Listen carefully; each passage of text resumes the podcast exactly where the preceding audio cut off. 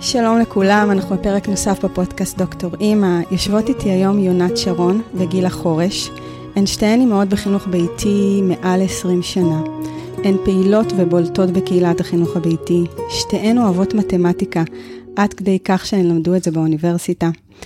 אה, מבחינתן זה לא רק נושא אקדמי, הן חיות את זה ביום-יום, מדברות בשפה הזאת עם הילדים שלהן כבר מינקות, גם אם לא מוזכר אף מונח אה, מתמטי. אה, גילה מתחילה מחקר בטכניון בנושא חינוך מתמטי ורגשות. יונת מתכנתת גם כתחביב וגם כמקצוע. היי. אהלן. שלום. מה שלומכן? טוב, מבחינתי לעשות פרק אה, על מתמטיקה הוא כבר אתגר, לא פשוט. אה, אבל כל כך שמחתי להיפגש עם שתיכן, שאמרתי ליונת גם בטלפון, שלא אכפת לי על מה נדבר, בואו ניפגש, רוצות מתמטיקה, שיהיה מתמטיקה. אז אני בשמחה מעבירה את הכדור אליכן, למי שתרצה להתחיל, אה, ואני פה אקשיב, וכשאני ארגיש נוח אני אתערב לכן. אז המון תודה שאת נותנת לנו לדבר על מה שמעניין אותנו, אפילו שזה כואב לך. אני יכולה להגיד שזה לא מאוד כואב לי, דווקא בבית, אני, המתמטיקה זה עליי, זה מחולק מתמטיקה עליי, אנגלית על, אה, על יוסי, אבל עדיין אני מוכנה להגיד שלדבר על זה, אני לא יודעת מה אפשר להגיד על זה.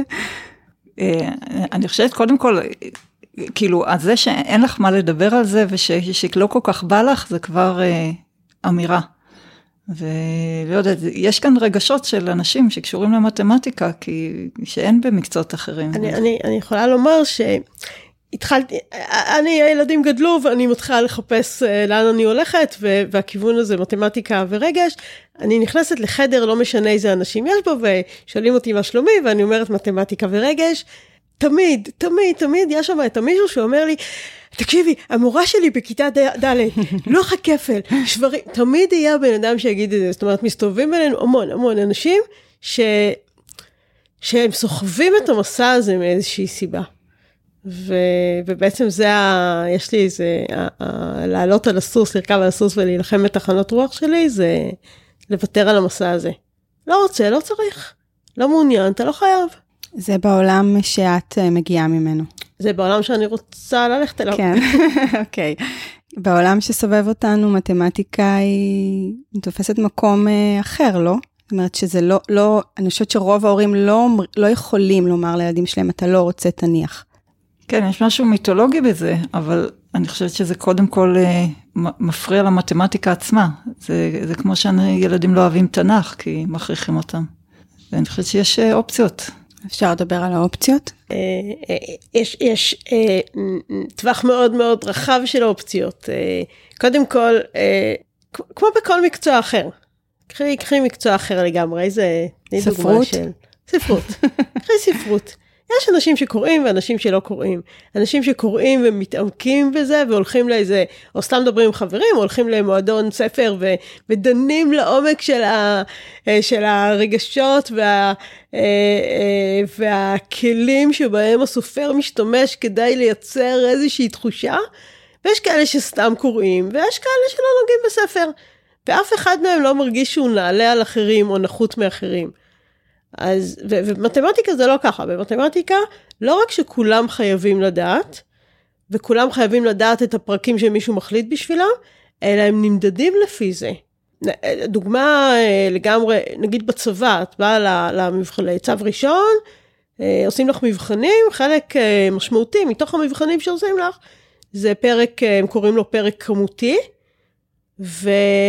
ולפי זה מחליטים האם אתה תהיה חייל טוב או לא. זאת אומרת, לפי זה ממיינים אותך לאיזה יחידה לוחמת תלך. אם ימיינו אותך לפי זה, אם תלך לעבודה אה, של, של מתמטיקאים או לא, זה בסדר. אבל ממיינים אותך לפי זה כמה טוב אתה. האם תלך ל...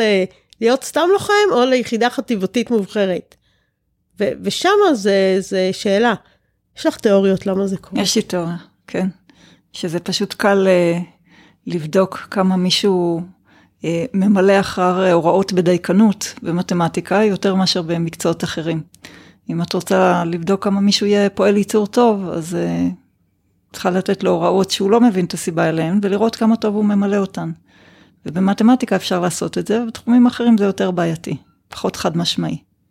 אבל זה לא אומר שככה המתמטיקה, שהיא לקחת איזשהו אה, מרשם שלא יודעים את הסיבה אליו ופשוט לעשות אותו עד שמגיעים בדיוק לתשובה אחת נכונה. כי אנשים שעושים מתמטיקה זה לא מה שהם עושים. כן, זה אחת האמיתות האלה. מתמטיקה זה מקצוע מדויק. תשובה אחת. יש רק תשובה אחת, זה מה שאנשים אומרים, זה מה שטוב במתמטיקה, זה מה שקל במתמטיקה. יש רק תשובה אחת. זה, זה, לא, זה, אבל זה לא משהו, ככה. אני זוכרת קצת שדיברנו על זה בפרק שלנו.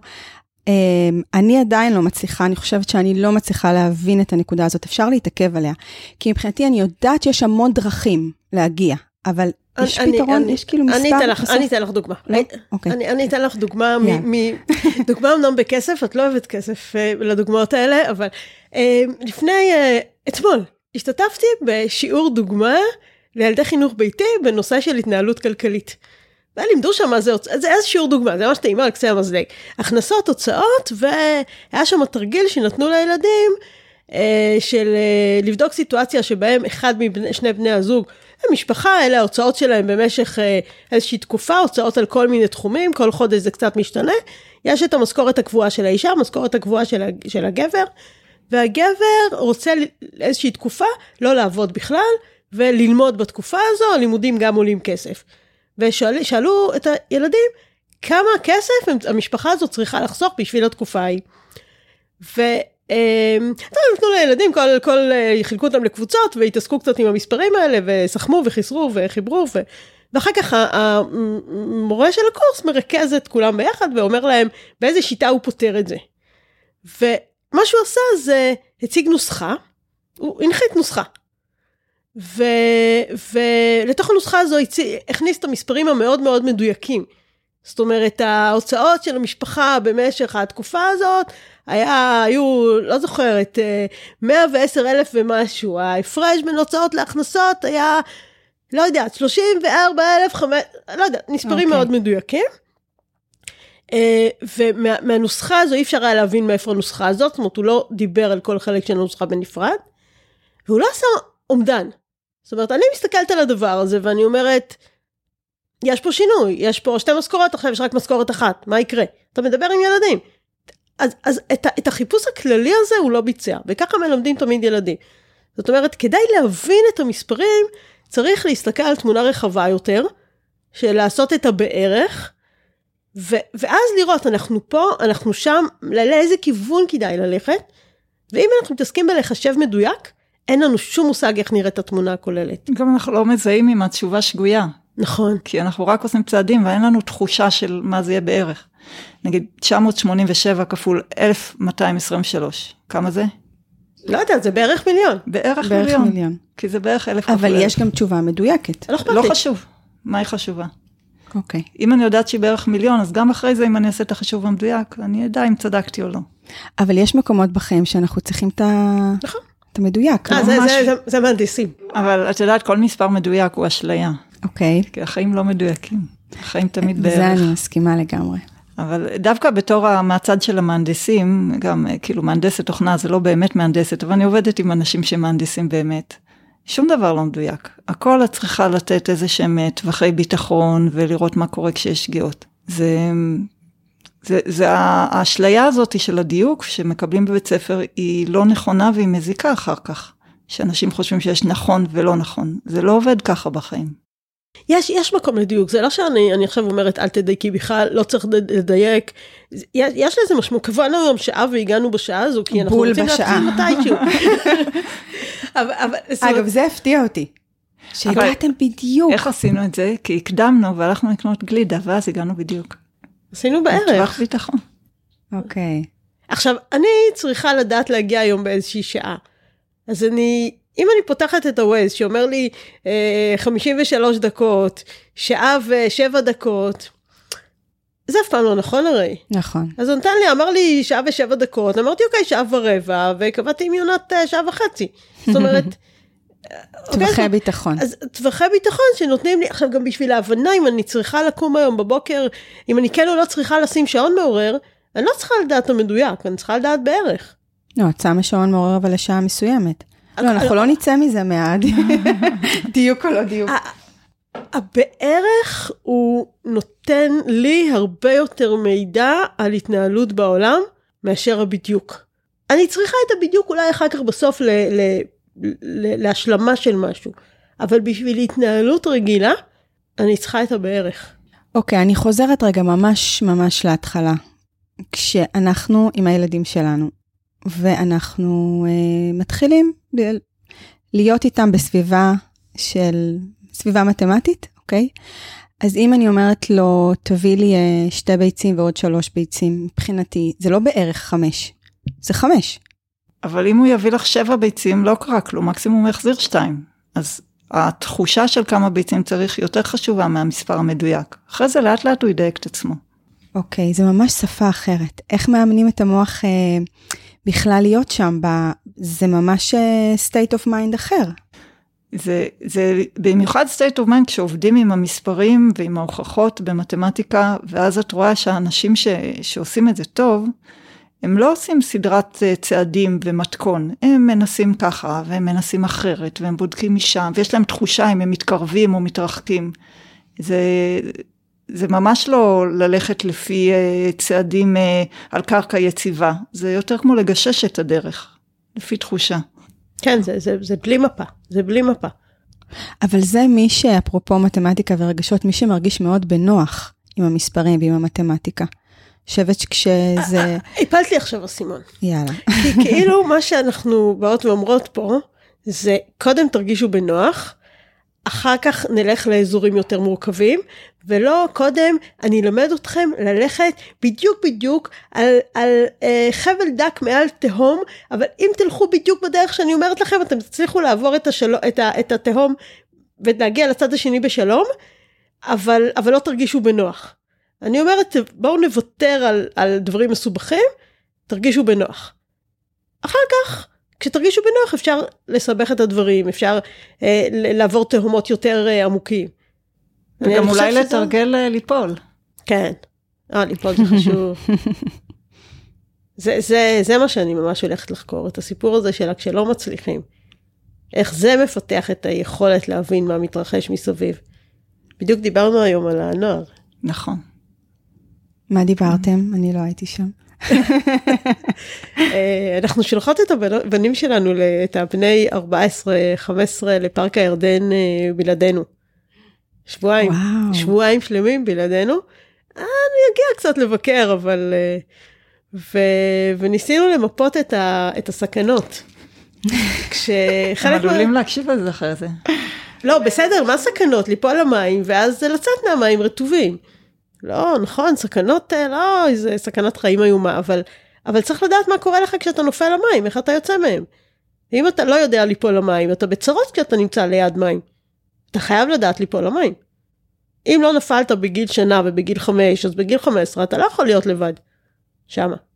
אז הם יכולים. Okay. כן. הם נפלו, הם יצאו, הם קפצו, הם uh, נפצעו, uh, החלימו.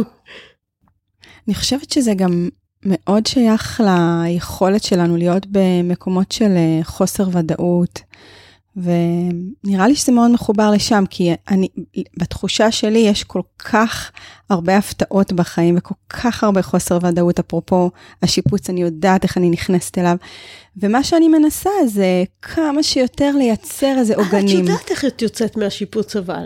איך? את יוצאת עם בית שאת שמחה לגור בו. את לא יודעת כן, איך הוא ייראה. כן, אבל הדרך, אנחנו מדברים על הדרך. את לא יודעת מה הדרך, נכון. הדרך. הסיפור של החוסר ודאות, תמיד מדברים על חוסר ודאות כעל מקור של סטרס עצום. אבל אפשר להיות בחוסר ודאות בלי סטרס. אה, זה נראה לי...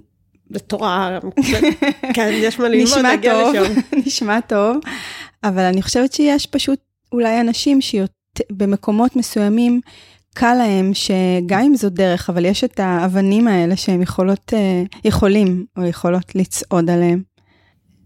ידיעות אחיזה.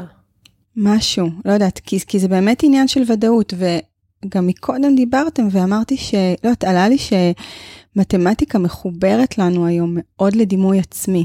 כן. אני טוב כן. במתמטיקה, אני לא טוב במתמטיקה, כמה יחידות, נגיד, הבת שלי שאלה אותי, אמא, כמה יחידות עשית במתמטיקה? כי עכשיו היא מתחילה להתעסק בזה. אז, אז אמר לי מישהו בכיר בקרן טראמפ, אלה שעובדים עליה ל- ללמד את כולם חמש יחידות, אני, אני אה, לבושתי לא זוכרת את השם שלו. אה, זכיתי להחליף איתו כמה מילים על העניין הזה, והוא אמר ככה, מתמטיקה זה מקצוע מגדיר. אה, אותי זה מצער דווקא בגלל שאני חושבת שהוא, שזה מעניין ושזה מיטיב וכולי וכולי. אבל באמת משתמשים בזה ככה. כן. זה די מצמרר, אבל ככה משתמשים בזה. אולי תספרו קצת, זה מאוד מעניין אותי, איך המתמטיקה אצלכן בתוך הבית, בחיים שלכן, עם הילדים שלכן. כן, אני חושבת שקודם כל, כשאני מסתכלת על, ה... על, על איך שאני ובעלי חושבים על הדברים לעומת בתים לא מתמטיים, לא כמותיים, אה, אין לנו כמעט חשיבה שחור לבן. זה מותר, אסור, זה אוכל טוב, אוכל רע. כי באמת יש לנו את החשיבה הזאת שגם כמותית, גם לפי יחסים בין דברים, כל הדברים שהשפה המתמטית עושה מאוד מאוד קל לבטא, ובעברית ושאר השפות דיבור לא תמיד קל להבין אותם, לבטא אותם, לחשוב עליהם בכלל. אז החשיבה הלא לא בינארית, לא שחור לבן, זה אחד הדברים שמאוד מאפיין לדעתי בתים שהם... איך אומרים ליטרט במתמטיקה? אוריינים. אוריינים במתמטיקה. אני, כן. אני חושב שיש משהו אחר ש... שאני מרגישה שהוא בא מהמקום הזה של אני מתמטיקאית, בעלי מהנדס, זה היכולת, כשיש איזושהי סיטואציה מורכבת, לפרוס את כל האפשרויות. לפ... להסתכל על כל הפנים שלה. להגיד, אוקיי, אז אי אפשר לפתור את זה כי יש יותר מדי אילוצים, בואו נוותר על אילוץ אחד.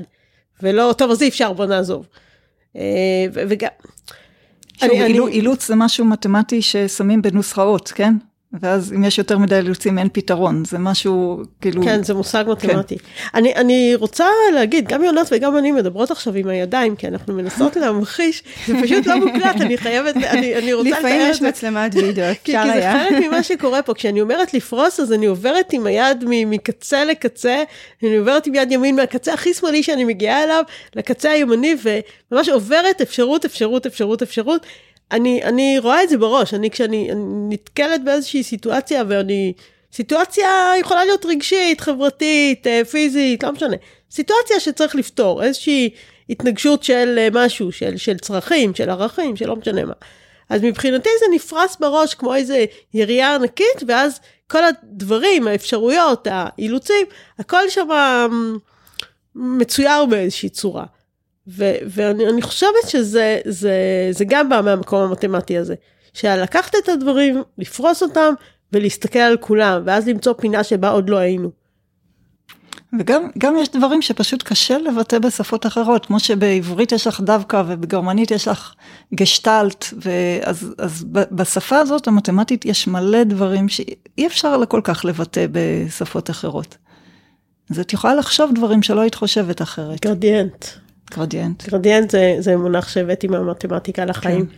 גרדיאנט זה מעבר. שינוי הדרגתי. שינוי הדרגתי. אבל זה שינוי הדרגתי שיכול להיות בכל דבר, אם בצבע, או, או ברמת הפרטיות בבית, שאת עוברת מציבורי לפרטי, אם הבית מתוכנן טוב. אבל את יכולה גם לדבר על רמת ההדרגתיות, שינוי הדרגתי זה מהיר. זה לא חייב להיות מדרגות אה, חדות. כן, נכון. זה גם, לא, לא רק לא מדרגות חדות, אלא תחשבי שיפוע, זה יכול להיות שיפוע תלול או שיפוע מתון. Mm-hmm. אז, אז ה, ה, הידע המתמטי מביא אותי להתייחסות ל, ל, לזה שיש שינוי, לאיך אפשר לתאר אותו, האם הוא מדרגות או, אה, או משהו אחיד יותר, רציף יותר, או, ומה הקצב של השינוי, וקצב השינוי יכול להשתנות. מה שמדהים פה זה שאתן מדברות על חשיבה מתמטית, אבל uh, בראש שלי אני כל הזמן זוכר, כאילו, אתם... אני אגיד את זה אחרת. אתן מדברות על חשיבה מתמטית באופן שאני לא תפסתי אותו מתמטי. אני תפסתי מתמטי דווקא את מה שאת אמרת, יונת, שלא קורה אצלכם, שזה ככה או ככה, זה טוב או רע, שחור או לבן, ואתן מדברות על משהו שהוא הדרגתי, ואיזשהו רצף. כן, על כל מיני אנשים שלא כן, למדו משוואות דיפרנציאליות, לא יודעים מה זה מתמטיקה, סליחה. אני צריכה לספר על הבת שלי, יש לי ילדה שהיא עכשיו בת 18, היא הפרעת קשב וריכוז, והיא בשונה מהילדים האחים הגדולים שלה, לא למדה מתמטיקה בבית בכלל, בכלל בכלל לגמרי. מגיעים ל... דיברנו על המבחנים של הצבא, והיא מתכוננת לחלק הכמותי, ופותרים כל מיני שאלות. אז נגיד, שאלה של שברים, לחבר שברים פשוטים, היא פשוט לא הצליחה, היא לא יודעת. ואז הראתי לה, הראתי לה, לימדתי אותה, לא משנה, פתרנו את זה איכשהו. ואז יש את השאלות המסובכות, ממש קשות, שאלות על פרופורציה ושאלות על uh, הספק. כל מי שעכשיו לומד מתמטיקה אומר, אלוהים אדירים, זה השאלות הכי קשות, ונעמה פתרה את זה נורא בקלות ואמרה, אבל אמא, זה לא מתמטיקה. זה, אני מבינה את העולם, זה שאלות קלות. שאלה מילולית שעוסקת בתכונות של uh, הדברים האלה של היותר פחות, מהיר, איטי, כל הדברים האלה הסתדרה איתה נורא בקלות. ושאלות של תרגילים פשוטים כאלה שבדרך כלל לומדים בבית ספר יסודי, היא פשוט אין לה את הטכניקה לעשות את זה וזהו. כן, זה מדהים, כי טכניקה זה דווקא משהו שמרגיש לי פשוט ללמד, אבל את החשיבה הזאת שהיא הביאה, שדווקא בגלל, לדעתי, שהיא משוחררת מה, מהסדר המתמטי שנלמד, היא יכולה הייתה פשוט uh, לעשות את זה. ו- וסביר שזה גם מושפע מזה שהדברים האלה עוברים בבית, בלי בכלל כן. לקרוא להם בשמות המתמטיים שלהם אפילו. בסוף אני אבין מה, מה קורה פה. התכנסנו לדבר על מתמטיקה. זהו, אנחנו נורא מתאמצות להגיד את הכל במילים יפות, שאנשים לא יברחו אם נגיד אה, משוואות ונוסחאות ו... לא, אבל פה זה המקום להגיד. אפשר שנייה להגיד כמה מושגים כאלה, להגיד משוואה ריבועית, להגיד פרבולה, להגיד משפט פיתגורס, לאבד 90% כן, מהאנשים. אני חשבתי על התכנסות והתבדרות, כי המשוואה הריבועית, ניחא. התכנסות והתבדרות זה גם, זה כל כך חזקים בחיים. זה כל כך יפה, זה כמו ריקוד. כן. כאילו, זה כן, וזה לחיים. אז בואי אולי נדבר עליהם, על המושגים האלה. התכנסות והתבדרות, זה אם הדבר שאת מסתכלת עליו, אם זה פונקציה או איזושהי דינמיקה, איזושהי השתנות, האם היא נוטה להגיע למקום קבוע אחד, כמו כדור שנופל אה, לתוך איזה שקע, זה התכנסות. ואנחנו רואים את זה בכל מיני דברים שאנשים מתחילים מנקודות שונות ומגיעים בסוף לאותו דבר, התכנסות. התבדרות זה ההפך, זה כמו כדור שנופל על גבעה קטנה. אז כדור אחד ייפול ימינה, כדור אחד ייפול צפונה, לא יודעת, כל אחד ייפול למקום אחר, זה התבדרות. ויכול להיות אנשים שאת יודעת, מתחילה מאותו מקום והם מתבדרים לכיוונים שונים, או בהמון מקומות בחיים, הנושא הזה של התכנסות והתבדרות, אפשר לראות אותו, להרגיש אותו, אבל את צריכה את המונח בשביל לראות את זה. אז אצלכם בבית כבר אפשר להגיד, אתה מתכנס, מתבדר, והם מבינים לא, זה, זה עם הידיים, זה תנועות, זה צורות. אני, אני לא, לא אומרת את המילים האלה, אבל... אבל המושגים קיימים. אבל המושג שמה, המושג נמצא ב, ב, ב, בצורת החשיבה שלי, ואני מניחה שצורת החשיבה של הילדים שלי זה איזשהו עותק של צורת החשיבה שלי, או היטל של צורת החשיבה שלי. הנה עוד מילה. Um, הרבה פעמים כשאני מנסה לתאר משהו, כן, זה משהו שהוא, הוא, אני מנסה לתאר משהו וחסרות לי מילים. אז יש לי מיד מודל שאני מכירה, מודל מתמטי לחיים, ואז אני אומרת את המילה, ואז כשיש לי את המילה, אני יודעת להגדיר אותה, ועכשיו אני יודעת לתרגם את זה לעברית. זה כבר כלי שלי לדבר על העולם. עכשיו, אני מתרגמת חזרה ממתמטיקה לעברית, כי אני מדברת עם אנשים, אבל, אבל זה נותן לי איזשהו עוגן ל- ל- להסביר דברים. הסיפור של חיפוש דפוסים. בא לך לספר נכון. על כריסטופר אלכסנדר? כריסטופר אלכסנדר, צריך לדבר על כריסטופר אלכסנדר, לא רשמנו. נכון. הוא היה בכלל ארכיטקט, היה לו איזה 30 דוקטורטים בין השאר במתמטיקה ופיזיקה, אבל הוא היה ארכיטקט. והוא, אה, לקחו אותו לתכנן בתים זולים, משהו כזה. בקיצר, הוא הלך ועבר במלא מלא מקומות למצוא מה הארכיטקטורות שעובדות, שעובדות בשביל אנשים. והוא זיהה דפוסים, דפוסים משותפים, בין אם זה בבתים אה, בורגניים באמריקה ובין אם זה שאנטי טאונס בהודו, ומצא כל מיני דפוסים אה, משותפים, ועשה עבודה מאוד גדולה, נקרא אה, ה-pattern language, זה הספר שיצא מזה, עם הדפוסים המשותפים האלה. וכי ככה המתמטיקאי חושב על ארכיטקטורה. אה, והדברים שהוא עשה שם, באמת שווה לך לקרוא עכשיו שנייה לפני שאת שוברת קירות. כן, כן, לפני שמחליטים. אני אתן דוגמה, הוא נגיד אה, רצה אה, לסלול שביל. אז הוא נתן לאנשים להסתובב במרחב, וראה איפה דורכים יותר, והוא אמר, אוקיי, זה המקום שבו באופן טבעי אנשים הולכים, זה השביל הנוח. לא בהכרח הכי קצר, לא בהכרח ישר, אבל זה, זה השביל שבו אנשים הולכים, אז אסור לדרוך על הדשאים, אבל אם נסתכל על הדשא, איפה הכי דרכו? שם נשים את השביל, לא ידרכו על הדשא בלי שנשים שלט. זה דוגמה אחת. כן, אני חושבת שבכלל כל החשיבה ומה שאתן מביאות, אני חושבת שהעולם של החינוך הביתי, זה פשוט תוך כדי שאתן מדברות הרבה דברים, אה, היכולת להניח סימני שאלה במקומות שרוב האנשים לא מניחים. היכולת לשאול שאלות שלא נהוג, לא כך שואלים אותן. אני יכולה להגיד שאנחנו ויתרנו על סלון משפחתי גדול וטלוויזיה במרכז הבית, וכמעט כל איש מקצוע שנכנס לפה קיבל התקף חרדה. לא, באמת, אז זאת אומרת, זה, זה חלק מהחשיבה הזאת, הגמישה. שזה זה פשוט הזכיר לי את הדוגמה שאמרת, איפה שדורכים הרבה שם נמצא השביל, אם אנחנו מזהים את הדפוסים שלנו כמשפחה, ככה נבנה את הבית שלנו. אז, אז החיפוש, תבנ... הזיהוי תבניות זה גם תכונה של מתמטיקאי. אמ, אבל, אבל באמת ש... ש אמ, לזהות מצב שבו כבר הייתי ואני יודע להסתדר איתו ועכשיו אני אהיה בסדר, זה אחד הדברים שעוזרים לה להיות שקט בחוסר ודאות. Mm-hmm. כי חוסר ודאות יכולים להיות הרבה הרבה מצבים, כל אחד מהם אני חושב על פתרון, אני בסדר. ואגב, ככה גם עובד תכנות, אני בדיוק אתמול לימדתי ילד בן שמונה את הקטע הזה, יש uh, משחק לייטבוט, uh, אם מישהו מקשיב, זה אחלה משחק לילדים קטנים שאולי יתעניינו בתכנות. Uh, ויש שם קטע שאת יכולה לעשות כמה צעדים, לפתור חלק מהבעיה, ואחרי זה לחזור על הפתרון הזה שוב ושוב. וזה מה שאני עושה כל הזמן, ככה מתכנתים, mm. פותרים בעיות קטנות, ואז אפשר להשתמש בפתרונות האלה. אני uh, מנסה רגע לחשוב על, uh, אנחנו, אתן מגיעות מעולם שהוא, uh, בעצם הילדים מתחנכים בבית, ו, ויש חופש, אני מניחה, יותר להתנהל גם עם מתמטיקה. אבל בסוף, גם כמו שגילה אמרה, הם מגיעים לצו ראשון ומתמודדים עם עם המתמטיקה כמו שהיא, או שאנחנו הולכות לאוניברסיטה ויש קורס בסטטיסטיקה א', סטטיסטיקה ב', אה, וכולי וכולי וכולי. אמ, אז אני מנסה לחשוב אם יש איזושהי משמעות לכן להכיר את השפה הזאת כמו שהיא בחוץ, אני אקרא לזה, או, ש, או שדווקא יש לי גם מחשבה נוספת מקבילה, שדווקא החינוך המאפשר הזה והתפיסה של המתמטיקה והדימוי העצמי החיובי שמתפתח, יכולים לאפשר לנו להתמודד עם, עם המתמטיקה בחוץ. אני חושבת שכמו שעושים רישיון נהיגה, לאו דווקא כי יש לך נטייה לנהיגה, אלא כי זה משהו שאת צריכה בחיים, ככה אפשר גם לעשות מבחנים במתמטיקה. בגיל המתאים, שאת מספיק בוגרת, אין שום בעיה ללמוד נהיגה או מתמטיקה. זה ככה אצלנו בבית, מי שלא הגיע קודם, אז מגיע כשמגיע הזמן.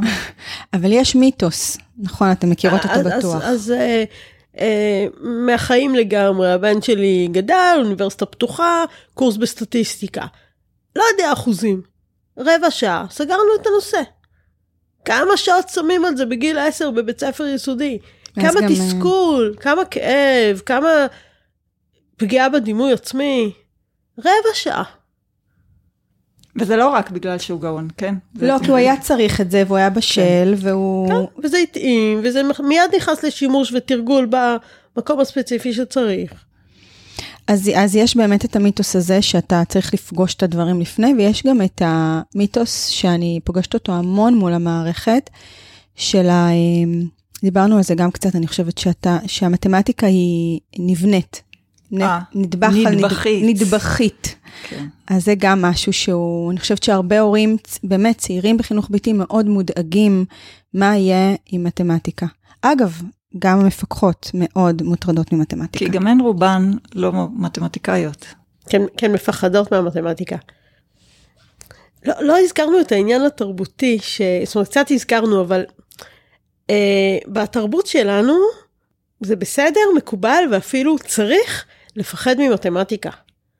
זאת אומרת, התרבות שלנו היא תרבות שבה אה, לפחד ממתמטיקה עובר מדור לדור, על ידי מורים והורים שמפחדים ומלמדים את זה, את התלמידים שלהם. ויש איזה ערך בפני עצמו, תרבותי, לפחד ממתמטיקה? זה משרת אותנו אני, איכשהו? אני, אני, זה לא משרת אותנו בשום צורה, אבל תסתכלי על אה, סרטים, ספרים. אני חייבת לצטט את הרפז, הרפז, אה, אה, יורם הרפז. הוא בן אדם מתקדם מאוד וחושב על חינוך ויש לו אה, רעיונות מצוינים והכל, והוא בהרצאה עומד ואומר את המשפט המזעזע הבא. אם הילד שלכם אוהב מתמטיקה, תיקחו אותו לפסיכיאטר. אבל עכשיו אולי אני מבינה קצת, פעם ראשונה שאמרת לי לא הבנתי, עכשיו okay. אני אוקיי. מבינה. כי אם הוא לא קולט את הפחד מסביבתו שמשדרת אותו כל הזמן, אז אולי הוא מקולקל, אולי הוא מקולקל. ולכן גם הרבה מאלה שהם טובים במתמטיקה הם באמת קצת אה, לא קולטים רגשות. כן. עכשיו תחשבי מורה בבית ספר יסודי, מחנכת כיתה, שהיא הלכה להיות, אה, אה, הלכה ללמוד חינוך, ולא הלכה ללמוד מתמטיקה או הנדסה, זאת אומרת סביר שהיא בן אדם שמפחד ממתמטיקה, נכנסת לכיתה ומלמדת את הפרק הכי קשה במתמטיקה עד כה, שהילדים פגשו, תמיד כל פרק חדש הוא הכי קשה עד כה כי הוא חדש, ואומרת, היום אני אלמד אתכם משהו ממש חשוב, הוא קצת ייראה לכם קשה, אבל אל תדאגו, אני אשמור עליכם, אני אסביר לכם מה לעשות בדיוק ואתם תדעו בסוף. והיא מוסיפה גם, תקשיבו טוב, כי אתם תצטרכו את זה לכל החיים. כן. ואם לא תלמדו את זה, תהיו אה, מטאטאי רחובות. ואם היא לא אמרה את זה, אז מישהו אמר את זה לילד איפשהו. בכל מקרה, המורה הזאת שבאה בכוונה ממש טובה להנגיש את זה לילדים ו- ולהקל עליהם ולעזור להם, והיא הכינה את השיעור והיא למדה והיא מאוד השתדלה, היא באה ומכניסה איזשהו, איזושהי יראה, וזה בא עם פחד. והם יודעים, ככה ילדים יודעים שהם צריכים לפחד, כי זה גדול, וזה מסוכן, וזה חשוב. אז זה כנראה רושף אש. ו- וזה, זה, אה, אה, אני, אני קוראת לזה חרדה תרבותית, זה פשוט עובר מדור לדור. למה נזכרתי בזה? לא יודעת, אבל אני חושבת שההזדמנות הגדולה שלנו בתור הורים בחינוך ביתי, גם אלה שלא אוהבים מתמטיקה, זה קודם כל לא להכניס את הפחד. בין אם מתעסקים בזה, בין אם לא מתעסקים בזה, בלי פחד. זה ממש ממש חשוב שנתעכב על הנקודה הזאת. אני יכולה, אה, כחלק מהתקופה האחרונה, יש שם לא מעט הורים שעוברים המעבר הזה, פתאום יש זרם חדש בחינוך ביתי, אנחנו מכירות אותו, שבאמת הורים מהמערכת אה, חוזרים הביתה, אני קוראת לזה, ו, והמעבר הזה יש לו המון אתגרים, אחד האתגרים שאני נתקלת בהם זה באמת ה... המתמטיקה. אז, אז במחקרים על חרדת מתמטיקה אצל ילדים, אחד הדברים שראו זה שהורים שעוזרים, אה, מעבירים את החרדה, והורים שלא עוזרים, אה, לא מעבירים את החרדה. אולי... שעוזרים בללמד את המתמטיקה? עוזרים לילדים בשיעורי הבית. עכשיו, יש mm-hmm. כל, כל מיני הסברים אפשריים, שאחד מהם זה שהורה שחרד ופשוט לא עוזר לילד שלו כי הוא בעצמו לא מצליח, אז, אז הוא לא מעביר. ו, וגם אם הוא סומך על הילד שלו, אז הוא כנראה אז, לא חרד בעצמו למתמטיקה. גם אם הוא, אם הוא לא, לא נוגע בזה, והילד לומד לבד, וההורה לא יושב עם הילד, אז ההורה משדר לילד שהילד יכול לבד. ואז פחות מתפתחת חרדה. אז, אז יכול להיות שאחת אה, השאלות שהורים צריכים לשאול את עצמם זה האם אני הבן אדם הנכון להתעסק בזה עם הילד שלי. כן, ומק, אבל מקרה שכן עכשיו את אומרת ואני נזכרת בו זה שאימא הבינה שהיא לא הבן אדם ללמד את המתמטיקה, והיא בחרה מישהו אחר שיעשה את זה, והיא אמרה לי בכאב, אני מרגישה שהכנסתי את בית ספר הביתה. אז, אז איך הם בוחרים, באמת איך בוחרים גם מי ילמד מתמטיקה, כי זה גם שאלה. אבל, אבל גם כשילדים לומדים אה, נגינה, את, אה, גם אם את בעצמך לא יודעת לנגן, את תשימי לב איך הילד מסתדר עם המורה, אם זה מתאים לו. אני חייבת לספר על האחיין שלי רגע, שנייה. לא, הכל לא טוב, מתמטיקה. אנחנו בפרק אסוציאציות, כן, אני אוהבת את זה. מקסימום, מקסימום תמחקי. לא מוחקת כלום. אה, הוא אה, מגיל מאוד מאוד צעיר אהב מוזיקה והיה מנגן, אבל הוא היה, הוא היה בן כלום, אז את יודעת, כשהוא שמע באוזניים שלו את בטהובן, מה שיצא לו בידיים זה לא היה בטהובן. אבל לאט לאט זה נהיה יותר ויותר דומה, כי הוא שמע את המנגינה. ואני חושבת שמי שעושה מתמטיקה בצורה בריאה וטובה, ובטח המתמטיקאים הגדולים, והכרתי כמה אנשים ממש מבריקים בתחום, הם מנגנים, הם מנגנים את המתמטיקה ככה, משמיעה. הם לא הולכים לפי תווים מוכנים, אלא יש להם את המנגינה, אה, את מה שהם מנסים לעשות בפנים, וגם אם הם לא מצליחים בדיוק להגיע לזה, הם עובדים לאט לאט ומתקרבים לזה. דוגמה. דני בונה, סליחה, בן אדם אה, ציבורי, אני מקווה שיסלח לי שאני נותנת את שמו. היינו פעם בהרצאה במרתף 10, רון אהרוני דיבר על הצפנה.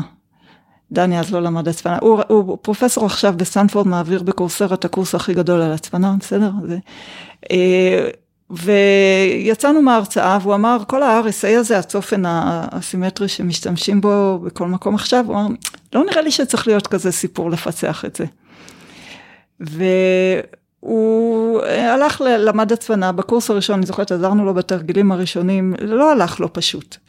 והוא במשך עשרות שנים מאז, כל מה שהוא עושה זה לתקוף את ה... לא, לא כל, אבל הרבה מה שהוא עושה זה לתקוף את ה-RSA וכל פעם הוא מוצא חולשה אחת ואחרי זה הוא מוצא חולשה אחרת.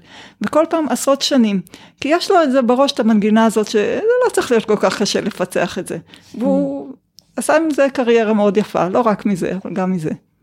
זה נורא חשוב, אני חושבת, באמת המסרים האלה והמשפטים שהולכים, התחלנו עם המשפטים שהמורה אומרת שהיא נכנסת לכיתה, אז אני חושבת שגם לנו, כהורים יש כל כך הרבה השפעה גם על הזרעים האלה שאנחנו מניחים. גם להגיד לילד שלי בן עשר, יותם, בוא נראה מתי אנחנו לומדים מתמטיקה. זה משדר לחץ.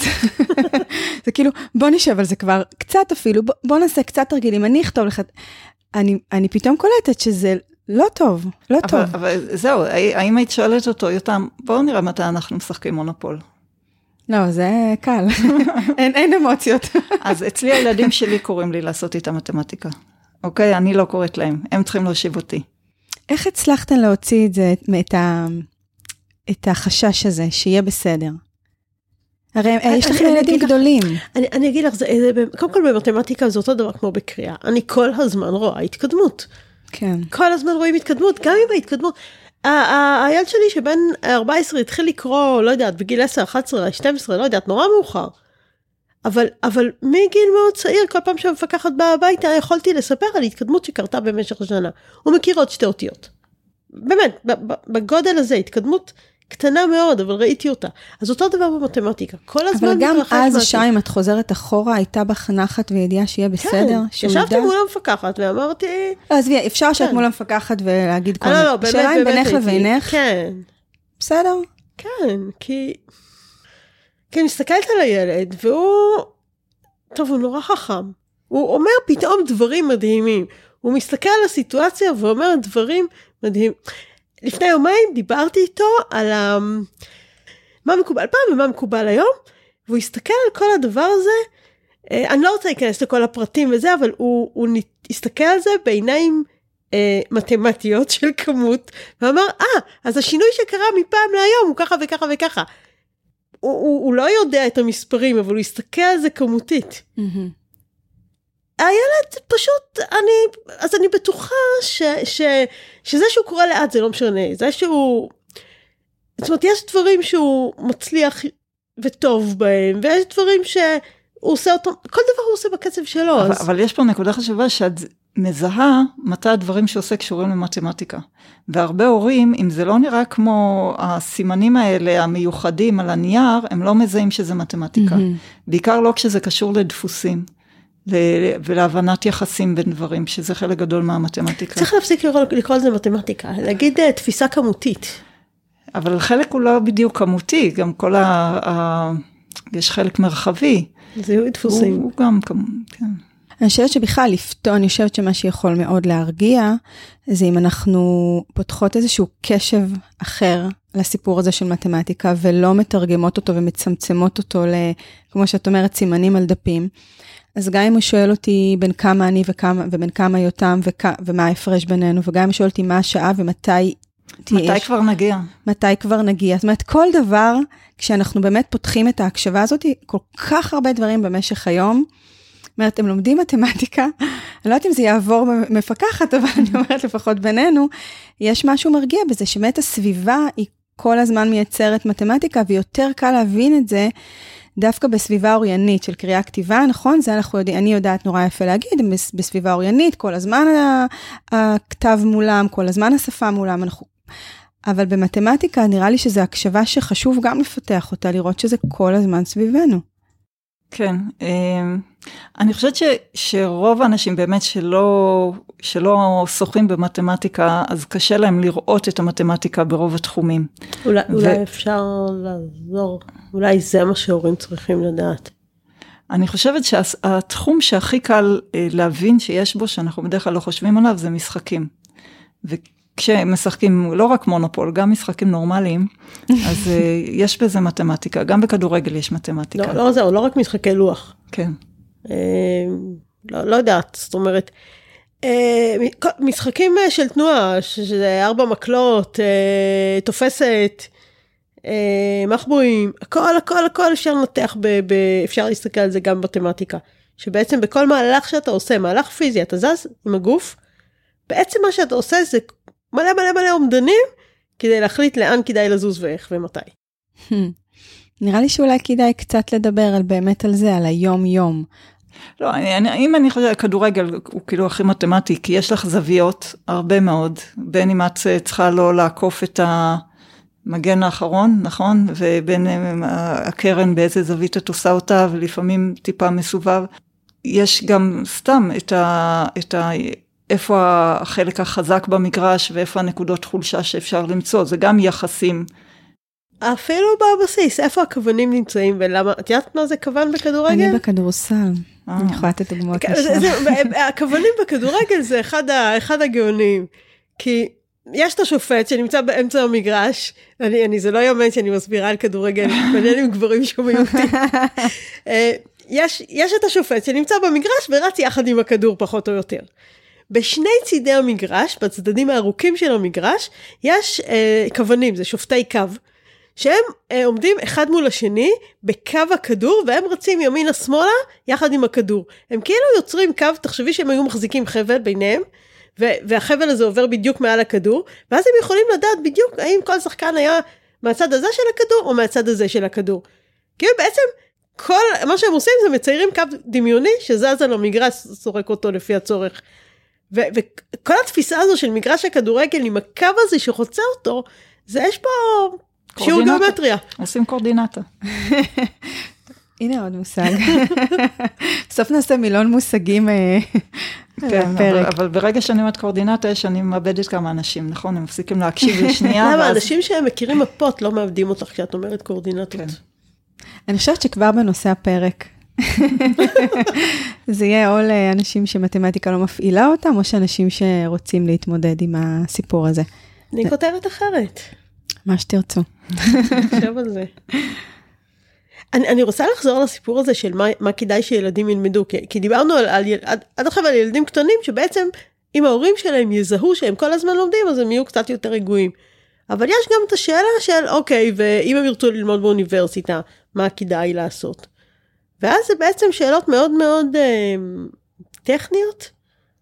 כי כדאי להתקבל למחלקה מסוימת, אתה צריך להיבחן בבחינה מסוימת. ואז השאלה האם בגיל 12 או 15 או 18 אתה יודע מה אתה רוצה ללמוד בעתיד, והאם אתה רוצה בגיל 12 או 15 או 18 לפעול לקראת זה. זה כבר שאלות ערכיות, לא קשורות למתמטיקה. זאת אומרת, יש הורים שרוצים שבגיל 15 הילד שלהם יהיה עסוק בלהתכונן למה שהוא אולי ילמד בעתיד. ויש הורים שחושבים שכשהוא ידע, אז הוא ילמד. אז פה אני לא, אין, אין פה נכון או לא נכון, או צריך או לא צריך. זאת הבחירה האם ללמוד מתמטיקה, האם ללמוד את החומר של התיכון, מתי ללמוד את החומר של התיכון, קשורה למערכת הערכים של המשפחה, של ההורים, של הילד. אוקיי, okay, אנחנו מדברות פה על הרבה דברים, וככה תוך כדי החינוך הביתי מתגנב, אה, כי אפשר uh, להתחמק ממנו, אבל בואו רגע כן נתמקד בחינוך מתמטיקה וחינוך ביתי.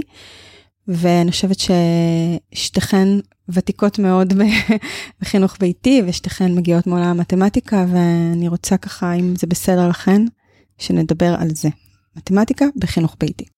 אז, אז, אז, אז יש פה, אני, כשעולה השאלה מתמטיקה בחינוך ביתי, אני ישר מחלקת את זה, הנה, הנה, הנה מה שהילדים מקבלים ממני מתמטיקה בבית, אני ישר מחלקת את זה לשני תחומים. תחום אחד זה, אה, אולי זה אוריינות מתמטית. איך אני מדברת עם ילד בן שנתיים, בן חמש, בן עשר, איך, איך בכלל, אה, איך אני רואה שעכשיו הוא לומד מתמטיקה, איך אני יכולה להיות רגועה מול זה, איך אני יכולה לפעול כשאני לא רגועה מול זה. זה צד אחד. וצד שני, זה כאימא בחינוך ביתי, אני בעצם עוסקת ב... אה, בלייצר מבוגר. ואז אני שואלת, מה דמות הבוגר? ואז מה אני חושבת שכדאי שהוא ידע? גם מה הוא חושב שכדאי שהוא ידע. אבל אם אני לוקחת אחריות על אה, מבוגר שהולך לצאת מהבית שלי בעוד כך וכך שנים, אז השאלה מה בן אדם מבוגר בחברה המערבית היום צריך לדעת שנמצא מתחת לכותרת מתמטיקה. ו- ושאלה, אולי שאלה שלישית זה איך אני עוברת מהדבר הראשון שאמרתי, ה- ה- לראות מתמטיקה תוך כדי החיים, ל- להגיע למקום הזה ש- שהילד שיוצא מהבית שלי, יש לו את המתמט- את המתמטיקה שהוא צריך לחיים שלו. עכשיו, אז, אז דבר אחד זה באמת, דיברנו על, ההשכלה הגבוהה, אוקיי? הכנה למקצוע מסוים. אבל יש דברים שכל האנשים בעולם, אה, טוב שידעו, כי אם הם לא ידעו אז הם יצטרכו לסמוך על מישהו אחר. זה אגב לא בהכרח יש הרבה דברים שאני לא יודעת ואני סומכת על מישהו אחר. אז, אז אני חושבת שזה, זה קודם כל כסף, אה, ואחר כך אה, לאבד מידע, לקרוא עיתון. לא, עיתון, אינטרנט, הכל אותו דבר, אבל אני, אני, מישהו אומר לי ש, שמספר האנשים שמשהו הוא כך וכך, מה זה אומר? זאת אומרת, אני רואה גרף ב, בעיתון, איפה הטעויות, מי שיקר לי ואיך. ולמה הוא רוצה לשקר לי. שזו קריאה ביקורתית. כן. של או. הנתונים. את צריכה כן. פשוט לה- להבין מה את רואה בשביל להבין אה, גם את המגמות, גם אה, מה, מה את לא רואה, לא, מה לא מראים לך, כן. אבל אני לא יודעת, אני אוהבת משהו אחר. אה, אני חושבת שמתמטיקה זה קודם כל משחק, ואנשים שהתעסקו בזה ושפיתחו את המתמטיקה, רובם לא התייחסו לזה בתור עיסוק רציני, הם עשו את זה בשביל הכיף. ולפעמים אה, כנגד אה, התנגדות מאוד רצינית מסביבתם שלא אהבה את העיסוק הזה. ועם הילדים שלנו אנחנו יכולים, את יודעת, אולי לא כל אחד, אולי מי שמרגיש ממש רע עם זה לא ילך, אבל אפשר, אפשר לשחק במשחקים ואפשר לשחק במספרים. וכדי שיהיה את התמונה בראש למי שלא עשה את זה, אני אספר אה, אחד המקרים שקרו לי, נכנסתי לשירותים, ישבתי, את יודעת, לקח זמן, והבן שלי דופק בדלת דחוף אימא, אומרת לו, אני בשירותים, אם זה לא דחוף אז לא עכשיו, אז הוא אומר לי, כן, כן, זה דחוף. אז אוקיי, מה? כמה זה שמונה ועוד שמונה? היה לו דחוף. מאוד מאוד דחוף. אז זה, זה משחק כמו כל משחק בשביל הילדים, והם הרבה פעמים, אנחנו מלמדים אותם שלוש ועוד שלוש, ומהר מאוד מעניין אותם כמה זה שלושת אלפים ועוד שלושת אלפים, כי הם, הם נהנים מזה. אז אם לא נחשוב שזה הכל חייב לבוא בלחץ ובדיוק, וניתן להם לשחק עם המספרים, כמו שאנחנו נותנים להם לשחק עם כל דבר אחר, וגם חלק ייפול, וחלק יתלכלך, וחלק יישבר, גם למספרים מותר להישבר לפעמים, זה בסדר. כן, ולא מיד מיד לתקן. נכון, כן. יש את ה... לתת להם רגע לשהות, אני פשוט, הרבה דברים רצים לי תוך כדי בראש. כן, היא סיפרה לי היום הבת שלי, אה, אמרתי לה שאני באה לפה והזכירה לי משהו שקרה להם, גם היו קטנים וחשבו על מספרים וישבו ודיברו והיה לה ברור ש, ש, שיש בלי סוף מספרים והם חשבו שאין סוף זה המספר הכי גדול שיש. ו, ואז היא הייתה במצוקה, זה לא בסדר כי יש מספר יותר גדול ממנו. אבל יש עוד מספר יותר גדול ממנו. ויש עוד אחד. ואמרה אוקיי פרויקט אני צריכה שמות עכשיו לכל המספרים האלה. הם התחילו להמציא הם ישבו התחילו להמציא הם עוד לא הספיקו להמציא עוד הרבה כאלה אבל. הם, זאת אומרת ההבנה הזו שאם יש מספר ואחר כך עוד מספר ועוד מספר ועוד מספר אז אין את המספר האחרון. זה הם הגיעו מתוך ה... המשחק במספרים כמו בפלסטלין, החיפוש העצמאי הזה, שהם הם תאומים, אז, הם, אז יש מישהו לשחק איתו ביחד במשחק הזה. אני שמעתי את זה הרבה אחרי, זאת אומרת, לא, לא הייתי מעורבת שם. ואגב, סתם אה, קוריוז נחמד, שגם המתמטיקאים ששיחקו עם האינסופים האלה, והיו צריכים לתת להם שמות, וכבר נגמרו כל האותיות היווניות, כי זה יותר מדי גדול, אז אה, קוראים להם באותיות עבריות. א' 0, א' 1, יש ב' 0, ב' 1. וואו. כן. נראה מתי יגיעו לזה פה, יש את השלבים האלה, נכון שהם סופרים ואז הם מגלים שאפשר לספור מעל אלף ומעל מיליון, ואז אה, אז אה, מעניין מתי הם, הם עוד לא הגיעו ל... לא הגיעו לא' 0. עוד לא הגיעו כן, לשם. אני, אני, אני חייבת להגיד עוד משהו שהוא הבדל בין מתמטיקאי ל, לאנשים אחרים שמה הם מדמיינים שזה מתמטיקה. מתמטיקאים לא צריכים את המספרים הגדולים האלה, הם פשוט יודעים שיש המון מספרים. דיברתי פעם, כי הייתי זה כמו, בלימודים כמו המלון, מלון האינסוף. של אה, הילברט. כן. כן. דיב- דיברתי פעם עם אה, מישהו שלמד אה, אווירונאוטיקה. הוא סיפר לי שהוא, לא טוב, לא משנה מה זה, אבל הוא מכפיל מטריצות 7 על 8. אמרתי לו, אני מכפילה מטריצות M על N. זאת אומרת, אני, אני, מספרים מסוימים, אז אנחנו במעגל, כי זה, זה הכל... זה חוזר לגפרורים כן. בחדר השני. זה לא משנה אם זה שבע או שמונה, כבר יש לנו את הפתרון, אנחנו יודעים לעשות את כן, וזה חוזר ל- לעניין הזה של, ה, של הדיוק. אני לא צריכה לעבוד עם מספרים, אני עובדת עם, עם, עם תבנית. התוצאה לא מעניינת אותי. אני עם, עם צורה, עם משהו שחוזר על עצמו, עם איך זה נראה, איך זה מתנהג. זאת אומרת שבעצם רוב ה... הכוונה, אם יש כזאת, זה לחשיבה מתמטית, ולא לאיזושהי תוצאה כזאת או אחרת. נכון. זה, זה, זה כן, כמה זה- דברים, יש את הכמותיות, אבל יש גם את ההפשטה, שזה מה שגילה דיברה עכשיו. זאת אומרת, אין לי כוונה להעביר לילדים דפוסים הסביבה. וסגנון. זו, זו הסביבה, ככה המוח שלי עובד, לא משנה מה אני עושה או אומרת, אה, זה בא מהמקום הזה שלי, של ככה אני רואה את העולם. ואז אני לא קמתי בבוקר ואמרתי, טוב, יותר חשוב לי להעביר לילדים, להנחיל לדור הבא את החשיבה המתמטית מאשר הכמויות המדויקות. אלא אני מסתכלת עליהם ואני אומרת, אה, הם אה, דומים לי. כן, זה מרגיע. אבל זה באמת כשאתן אה, מכירות ונוח לכן בתוך העולם הזה. אני, זה מאוד מתחבר למה שרציתי להגיד לפני, כי יש לי עוד דוגמה אה, של אימא שהייתה מאוד מאוד מוטרדת מסיטואציה. הסיטואציה כמובן משליכה על משהו אחר, אבל סיטואציה הייתה שההורים שלה באו לבקר אותה, יש לה ילד בן, אה, שתיכן מהנהנות. אוקיי, אפשר לסיים את הסיפור, יכול ללכת לכל כך הרבה מקומות מפה, והכל יהיה, אתה יודע, זה כמו הכדור שנופל לאותו מקום. הנה. אני הפנמתי מושג. אז, אה, ואבא שלה שאל, התחיל לשאול את הילד אה, כמה זה זה ועוד זה, זה כפול זה, אז הילד ענה, מבחינתו זה המשחק, עד שהוא הגיע לנקודה של, אה, או שהוא התעייף, או שזה כבר משהו שהוא לא יכול היה לחשב. אז הוא הלך למחשבון, וחישב ואמר לו, זה. ואז הגיעה כמובן הביקורת ואמרה, אם הוא היה יודע לעשות כפל, ילד בן 11 אני חושבת, אם הוא היה יודע לעשות כפל אה, במאונח קוראים לזה, נכון? כן, אני... אז הוא לא היה צריך לרוץ למחשבון. אבל הילד פתר את הבעיה, אוקיי, נכון. ובצורה יצירתית. ו... אז, אז האמא הזאת הייתה מוטרדת, היא אומרת, רגע, שנייה, אני חייבת ללמד אותו עכשיו כפל במאונח וחילוק במאונח, כדי שאם הוא לא יהיה עם מחשבון, ליד סבא וסבתא. ליד סבא וסבתא, ויהיה רק דף ונייר, או אז אבל איך הוא יהיה בלי מחשבון? אין היום דרך להיות בלי מחשבון. כן, לא אבל קורה. אז בעצם, מה שהטריד אותה זה שהוא לא ידע, אה, אז- אז אני אפילו העשר כפול 12. אז אני אגיד לך מה התשובה שלי לזה. אני, אה, בשונה מיונת, חושבת שאני עלולה להיתקע בלי מחשבון.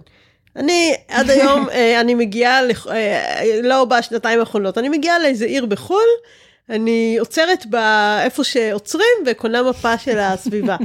כי אם תיגמר לי, כי אני אגיד לך מה, כי אם הטלפון שלי יהיה זרוק על הכביש, והמפה תהיה זרוקה על הכביש, רגע, לפתור תרגיל חילוק ארוך. וה- והאוטו ידרוס את שניהם, אז המפה מנייר תשרוד, והטלפון שלי לא ישרוד. אז יש לי איזה פחד כזה שאולי לא, לא תהיה לי מספיק טכנולוגיה, אבל התשובה לזה זה לא כפל ארוך או חילוק ארוך, התשובה לזה היא אומדן.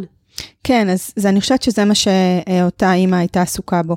שאני רוצה, היא רצתה לייצר איזושהי סביבה מבחינת החשיבה שלו, שהוא לא יצטרך את המחשבה לא כדי להשיג את התשובה המדויקת, כדי לחשב את, ה, את, ה, את האומדן. אני חושבת שזה לא במונח הזה היא השתמשה, אבל זה מה שהטריד אותה. כי, כי הסיפור הוא בערך. אני, אם אני עכשיו אה, אה, הולכת, אה, יושבת במסעדה, וצריכה לבדוק שלא עבדו עליי בחשבון.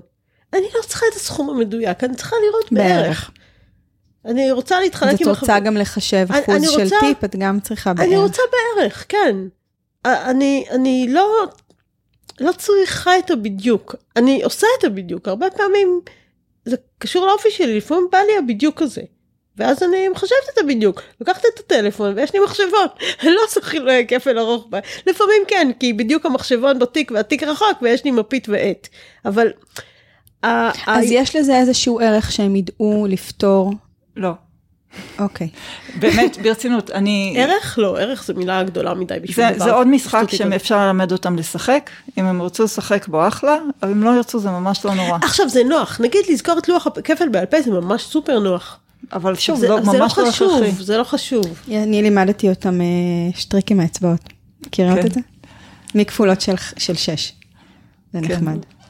פגשתי, אני לא שולטת בזה. אבל אני מכירה מהנדסים שלא יודעים בעל פה את לוח הכפל, והכל בסדר.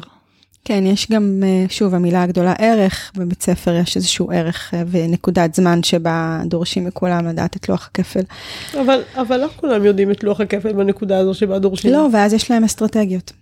לא, אבל זה גם, אחרי זה לא חשוב, כשאת עושה עבודה אמיתית שדורשת מתמטיקה, לוח הכפל זה לא מה שמעכב אותך, זה לא מה שחשוב לך לעשות. וגם אם את יודעת אותו עד חמש, אז את יכולה להכפיל בשתיים את מה שחישבת, מה הסיפור? כן. בערך. כן, בערך. Uh, טוב, אז uh, אני לא יודעת מה עוד אפשר להגיד על מתמטיקה. אני מניחה שלכן יש עוד כמה דברים. כאן אני רוצה לספר uh, uh, על הסיפור הזה של המשחק והשמחה. Uh, אני יושבת בטכניון, ואני לא זוכרת אפילו איזה קורס זה היה, והמורה קצת מאחר, זה היה רון אהרוני. והוא רץ והוא מגיע בריצה באיחור, פותח את הדלת, תראו מה הוכחתי הבוקר, ובמקום מה שהוא התכוון ללמד מלכתחילה, בא ולימד אותנו מה שהוא כל כך שמח לגלות היום בבוקר. זה היה קצת קשור, כי הוא לימד קורס בתחום המחקר שלו. אבל השמחה הזאת, ההתרגשות, היופי, האסתטיקה, כשדברים מתיישבים, כשאתה מצליח להוכיח משהו, זה כמו החתיכה האחרונה של פאזל. פתאום נהיה לך שקט, פתאום יש לך משהו שלם ונקי. ויש שם את הדבר הזה.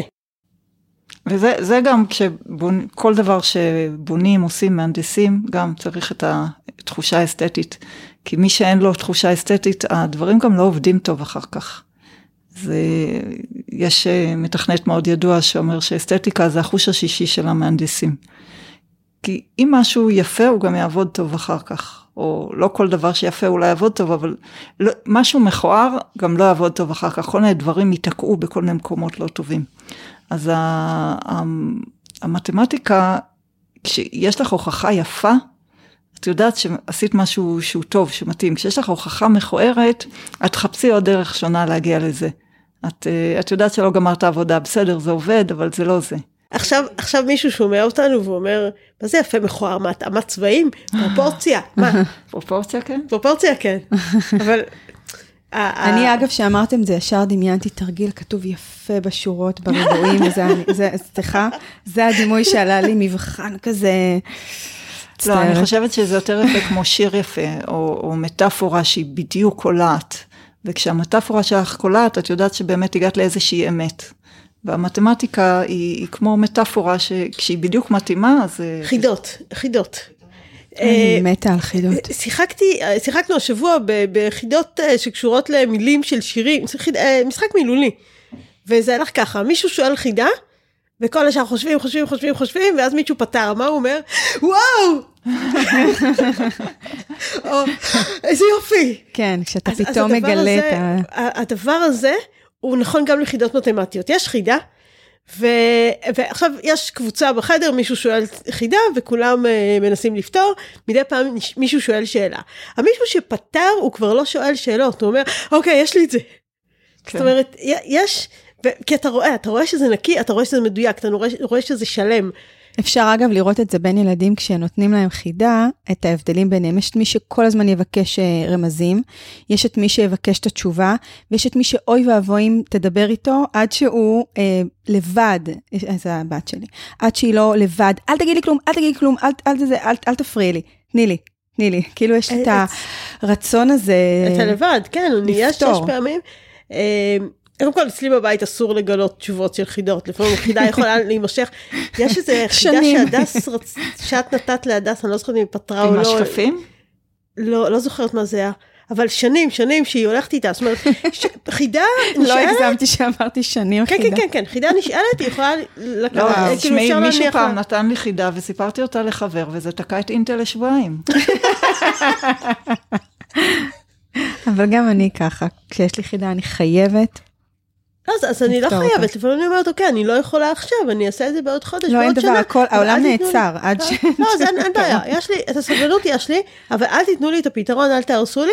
זה אגב, אמ, יש פעמים שמישהו לומד משהו חדש, קרה לי גם עם תלמידים וגם עם הילדים שלי, שכזה, וואי, איזה כיף לך שעכשיו פגשת את זה. לא, אבל לפעמים את רואה שהם ממש צוחקים, כשהם פתאום מבינים משהו חדש, צוחקים, נהנים, זה, כן, יש כן, את טוב, הקפיצה אז הזאת. זה, זה, בשביל זה אני מלמדת, יש, אני, אני מלמדת, ואחת לכמה שיעורים יש איזה משהו שאני, פתאום תלמיד מבין, עכשיו הוא כבר חודשים נאבק בזה, עם המורה בכיתה, והוא, פתאום הדברים, אה, זה? עכשיו, אנחנו לא מדברים על איזה גאוני מתמטיקה. זאת אומרת, זה קורה לכולם. אבל אמרת משהו מקודם חשוב, שגם אם את לא מצליחה לפתור, את מניחה לזה, אני חושבת שזה דבר מאוד חשוב. אני רואה את זה גם עם הבת שלפעמים יושבת על איזה משהו, אגב, מתמטיקה, ו- ולא לא מסתדר, לא הולך, לא, לא משנה מה אני אגיד, היא לא, או היא לא, משהו לא, ואז מניחים לזה. כן. עזבי את זה, תמשיכי מחר. זה, זה, ואז יש איזו רגיעה, ואפשר נכון, להמשיך. אבל- זה, זה לכל נכון. בהרבה דברים. נראה לי כל, כמעט כל מה שאנחנו אומרות פה, אנחנו בעצם שמות את המשקפיים המתמטיות, אבל זה נכון לכל כך הרבה כן. תחומים. לגמרי. ש, שהתשובה תעלה כשהיא תעלה, והיא תגיע. תראה, אני, זה חוזר, כאילו, גם במתמטיקה הכי הכי אה, אה, אה, ארצי ו, ו, ופרגמטי שזה, כשאני אה, שולחת ילד להיבחן בבחינת בגרות, אני אומרת לו, "תפ- תעבור על הכל, ומה שקשה לך אל תפתור, תחזור לזה אחר כך, כי בינתיים יש איזה תהליך ש, שקורה ב, ב, אה, ב- באחורה של התודעה. עכשיו, אני, אני חושבת ש... אה, לא יודעת מה, הפסיכולוגים קוגניטיביים יגידו לי שזה לא קיים, שאין דבר כזה, לא, שאתה לא, זה מטפל קיים. לא, בהם. היום דווקא ממש... אני- יכול אה, להיות שזה, ש, שאני... כבר יודעים שקורה.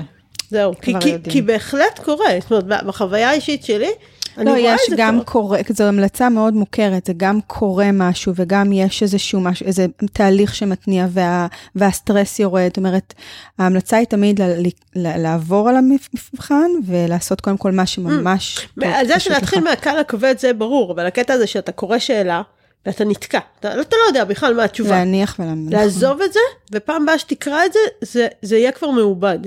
זה יהיה כבר מעובד. הזמן הזה שבו אתה עוסק במשהו אחר, בינתיים קרה פה עיבוד.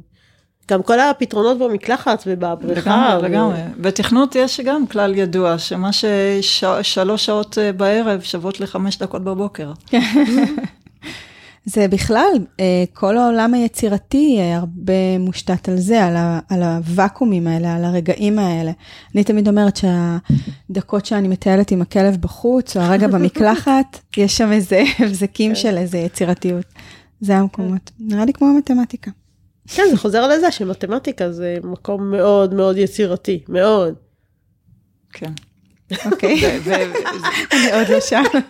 לא, כשאת רואה הוכחות של אנשים, דברים מדהימים, אה, משפט אלכסון, מה אפשר לתת לה שהיא תראה באמת? סתם, אפילו סתם משפט פיתגורס, אני לא יודעת אם ראית הוכחה. אני אה, לא ראיתי הוכחה, אני מכירה מה שהייתי צריכה לדעת לגביו.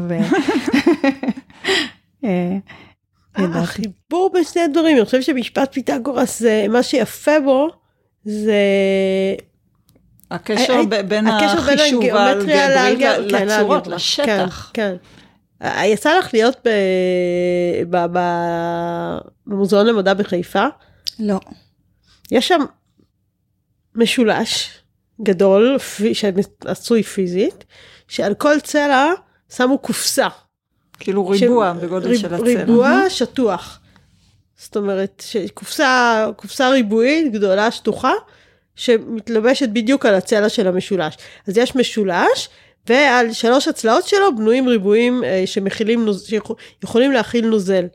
ואת יכולה לסובב את זה, והנוזל מריבוע אחד נשפך לריבוע Mm. אחר. ואפשר לראות איך סכום הנוזלים פה שווה לנוזל פה.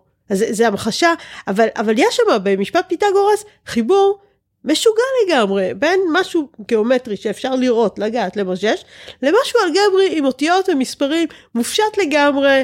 אני אה, חושבת שהגשר הזה שאת אומרת, הוא יכול לעשות כל כך הרבה נחת וסדר לילדים שעומדים מול המספרים והאותיות וה...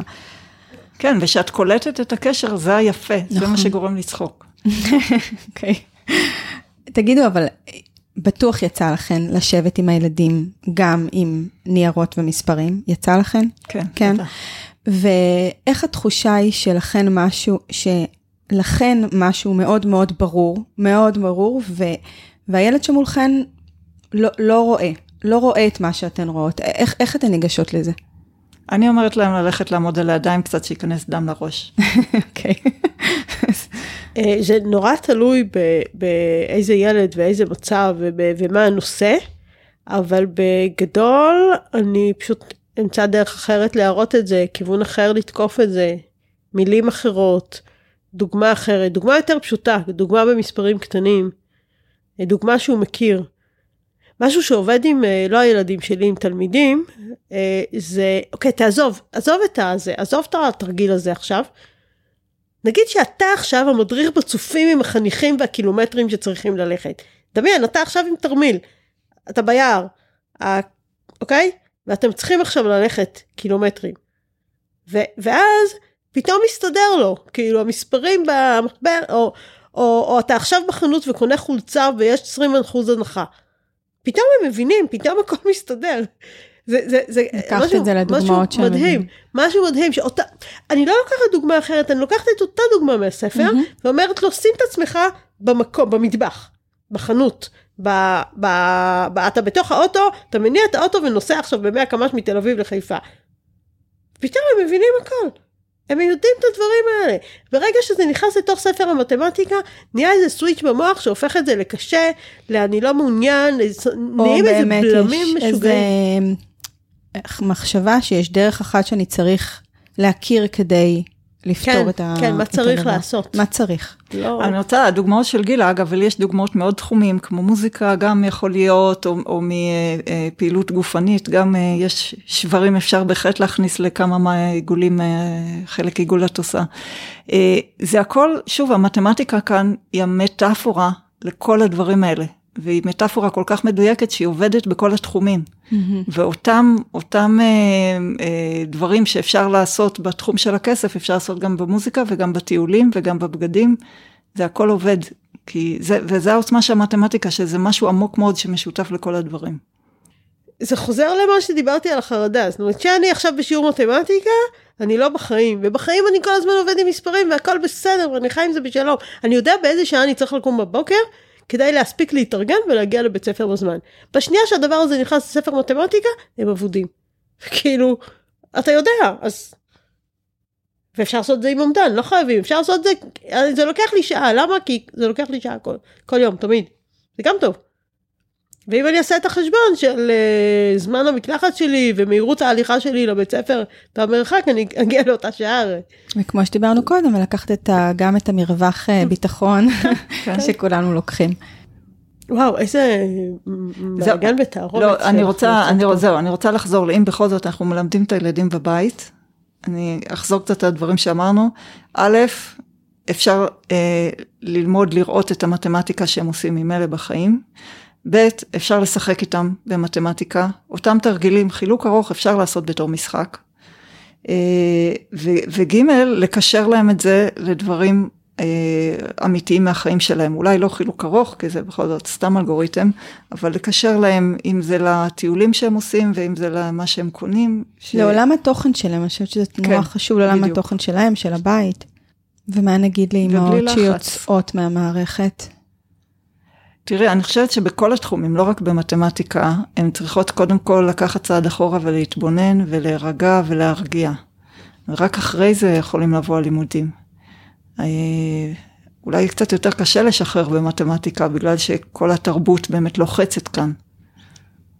אבל הסיפור הוא שגם אם מעוניינים אה, לעשות חינוך ביתי וללמד, אה, ללמד את תוכנית הלימודים של בית הספר, השינוי מלהיות בבית ספר ללהיות בבית הוא שינוי מאוד מאוד גדול. וצריך לקחת בחשבון שלוקח זמן עד שלומדים את החיים החדשים. ורק אחר כך אפשר להתחיל לחזור לתוכנית הלימודים. לא כי כל הורה שמוציא ילד מבית ספר חייב לעבור לאנסקולינג. אני, אני לא אה, יכולה להגיד לאנשים אה, מה הם צריכים לעשות עם הילדים שלהם, אבל חייבת להיות תקופת מעבר שבה לומדים את המ- מערכת היחסים בין הורה לילד משתנה לגמרי. מערכת היחסים בין האחים משתנה.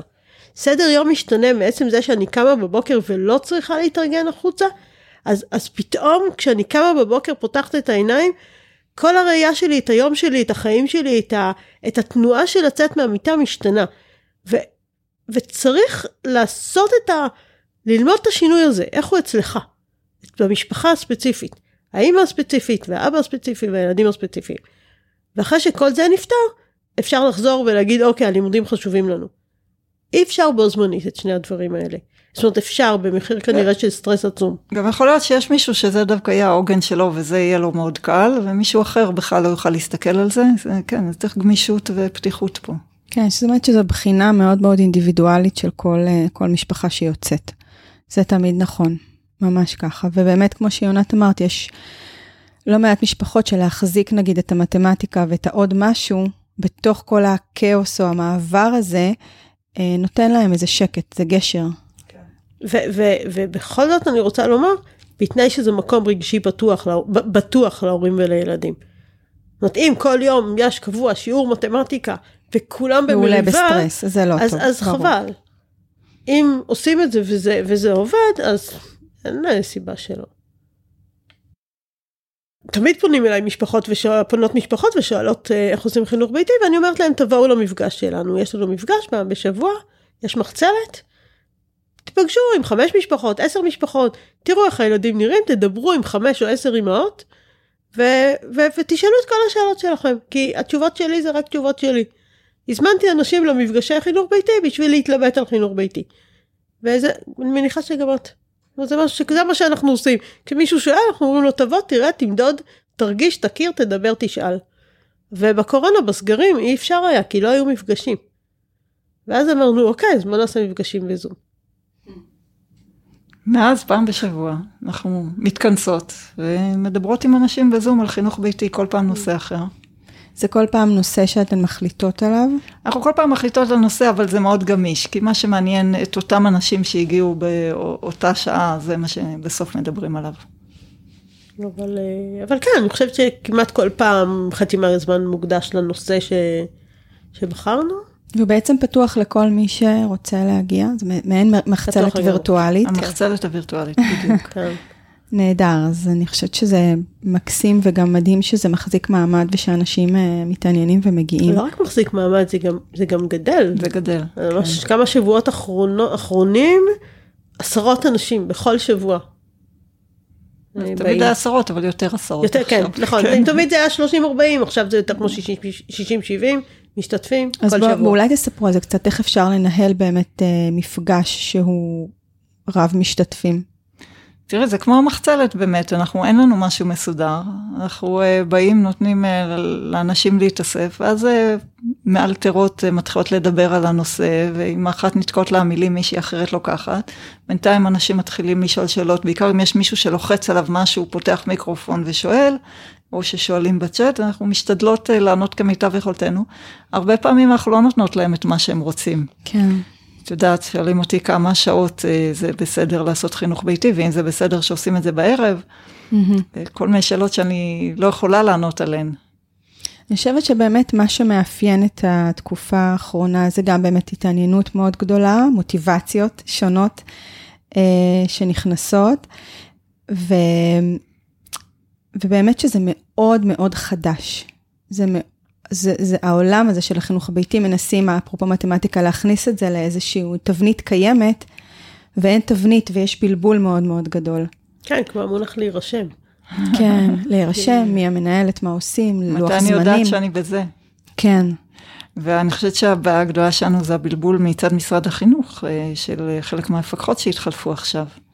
פתאום. שזה הנושא בפני עצמו. כן, אולי לא ניכנס. לא, אפשר, אפשר, את יודעת, זה, זה בסוף אה, נוגע בכאב של הרבה משפחות.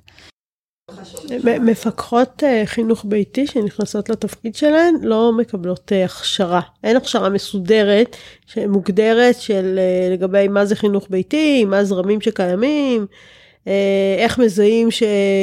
ש... שיש בעיה, איך מזהים שהכל בסדר אבל לא כמו שאת רגילה, ואז המפקחת צריכה ללמוד מהשטח. מפקחת ותיקה שכבר ראה- ראתה הרבה משפחות וראתה התפתחות של ילדים, היא בדרך יותר כלל... רגועה. אה, כן, כן, כי היא יודעת איך זה נראה, היא גם מכירה יותר.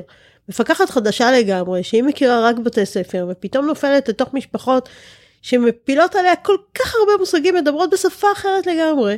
היא כאילו, אוקיי, הם מוזרים, אני לא יכולה לסמוך עליהם שיגדלו ילדים. אנחנו צריכים לגדל את הילדים האלה, ולא נותנת אישור. עכשיו, מהצד שלה, מה, מהידע שלה, אני לגמרי מבינה את זה.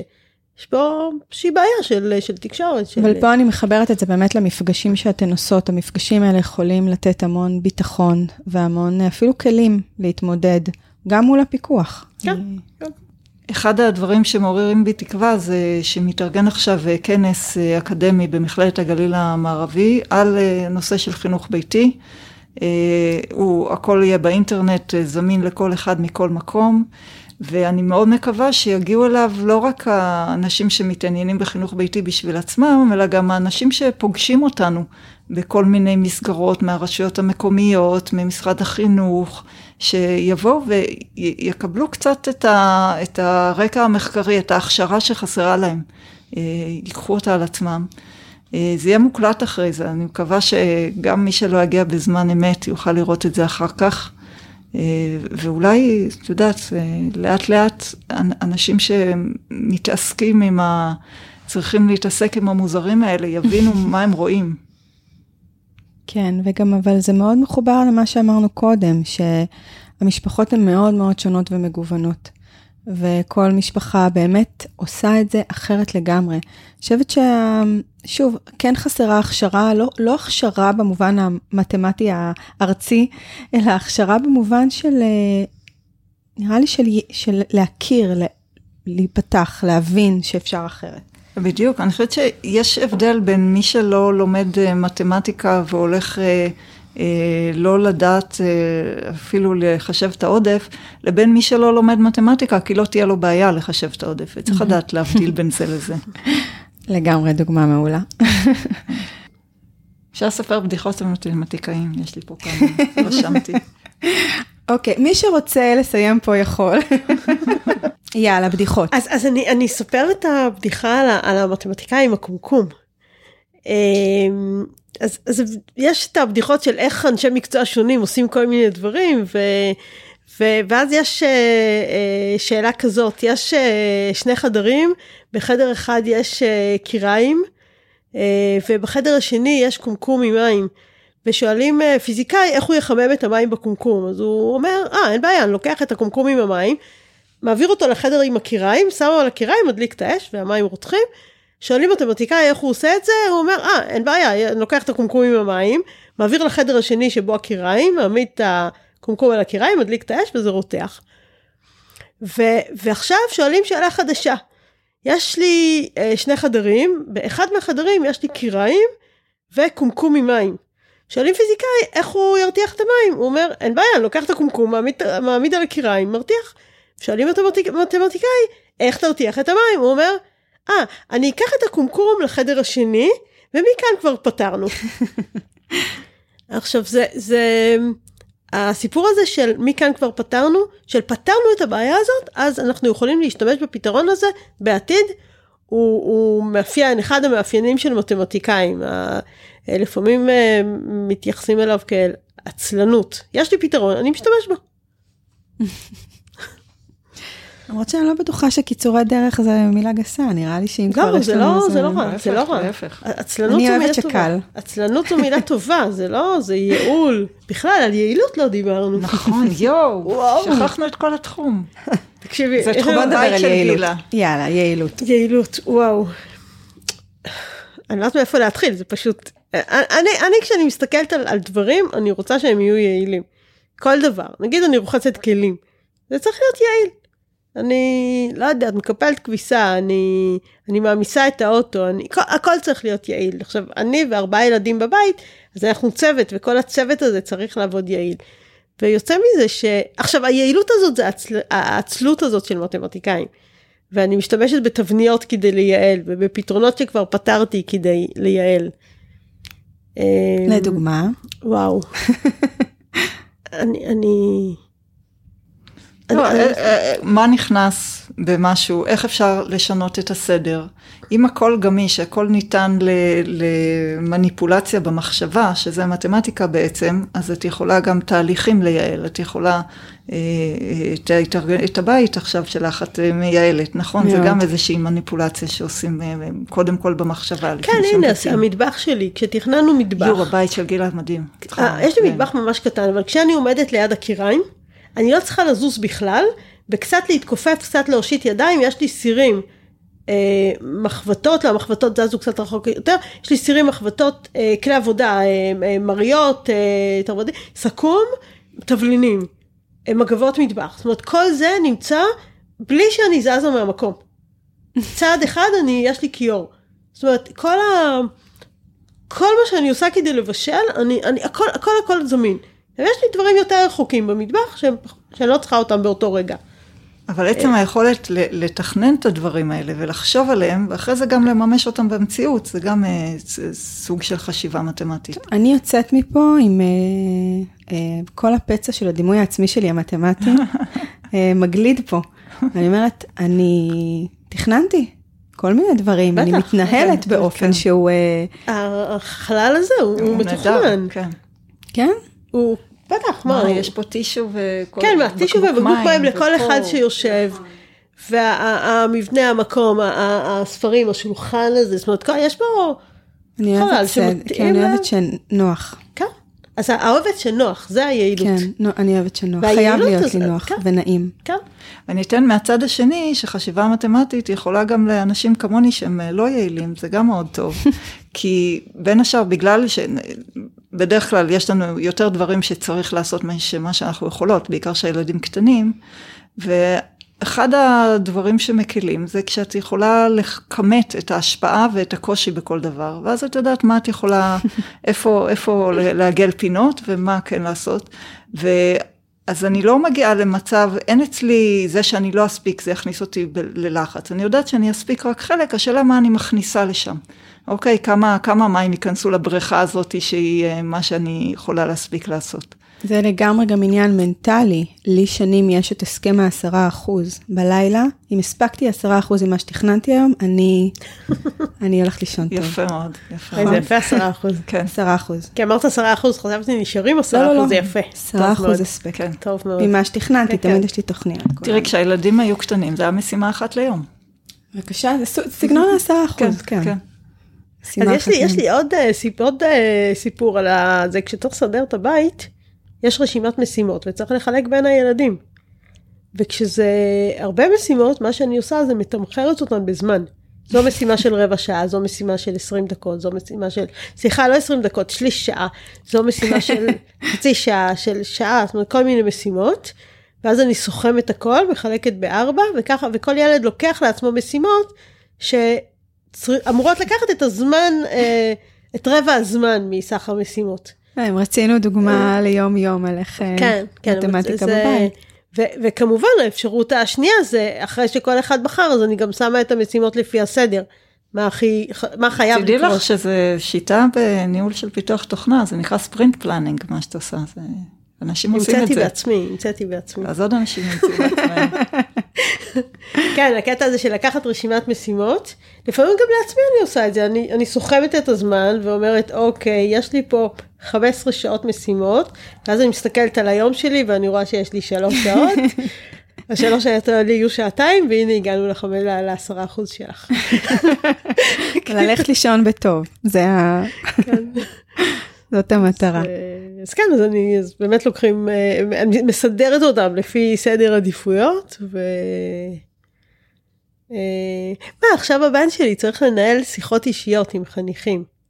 הוא רוצה לעשות את זה לפני איזשהו תאריך, אבל הוא לא יספיק. אז אוקיי, התאריך הזה, הוא, החניכים צריכים להיות, הוא מוכן, הוא צריך להיות, החניכים צריכים להיות מוכנים באיזושהי צורה. אמרתי לו, אוקיי, לגבי כל חניך, ת, תסמן עד כמה אתה יודע מה המצב שלו לעומת התאריך הזה. אה, אז, אז הצעתי לו שלגבי כל חניך, אה, יסמן מ-0 עד 5 עד כמה אה, הוא מוכן לגבי התאריך הזה, ואז ידרג את החניכים לפי רמת המוכנות הזאת. ואז יתחיל שיחות אישיות עם התלמידים שהכי פחות מוכנים. להספיק את הכל זה לא נורא, אבל את מי שהכי דחוף לדבר איתו, הוא יכול להספיק. וזה בדיוק הכלים האלה, מבחינתי, גם בפתרונות האלה ליומיום, מתבטאת הראייה שלי המתמטית של הדבר הזה, של, של דברים. כן, זה בעצם באמת חוזר למה שאמרנו הרבה, זה שכשיש את המשקפיים האלה ויש את הראייה הזאת, אז אנחנו, את, אתן, אני מבינה שאני קצת יותר ממה שחשבתי, אבל אתן רואות את זה ביום-יום ומתרגמות את זה ביום-יום, וזה נמצא מסביבנו כל הזמן. אני חושבת שזה תרגיל נחמד לשים רגע את המשקפיים האלה, וכל אחד מאיתנו יכול לראות איך זה קורה אצלו בבית. כן, יאללה, שיעורי בית. נשים לינק עם שיעורי בית. הנה, אמרנו מה שיעורי הבית. כן, הנה שיעורי הבית שלנו. תפתחו העיניים, תרכיבו משקפיים כאלה. לרגע אפילו. אני רוצה להגיד לשתיכן תודה רבה על המפגש. כל כך שמחתי שזה קרה. ואם אתם רוצות איכשהו להגיד משהו לסיכום לפני שאנחנו סוגרות, לי תמיד קשה לסיים. לא, תודה לך על המקום הזה וכל הכבוד שככה במעברים. כן, היה, היה כיף, היה מעניין. נפלו לי אסימונים תוך כדי שדיברנו על עוד כל מיני... זה נחמד.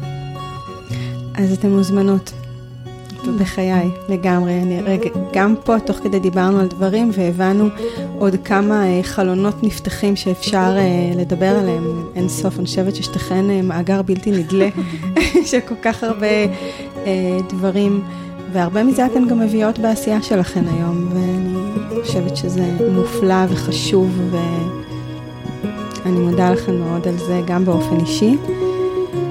זהו, נסיעה טובה לכן צפונה. תודה, תודה.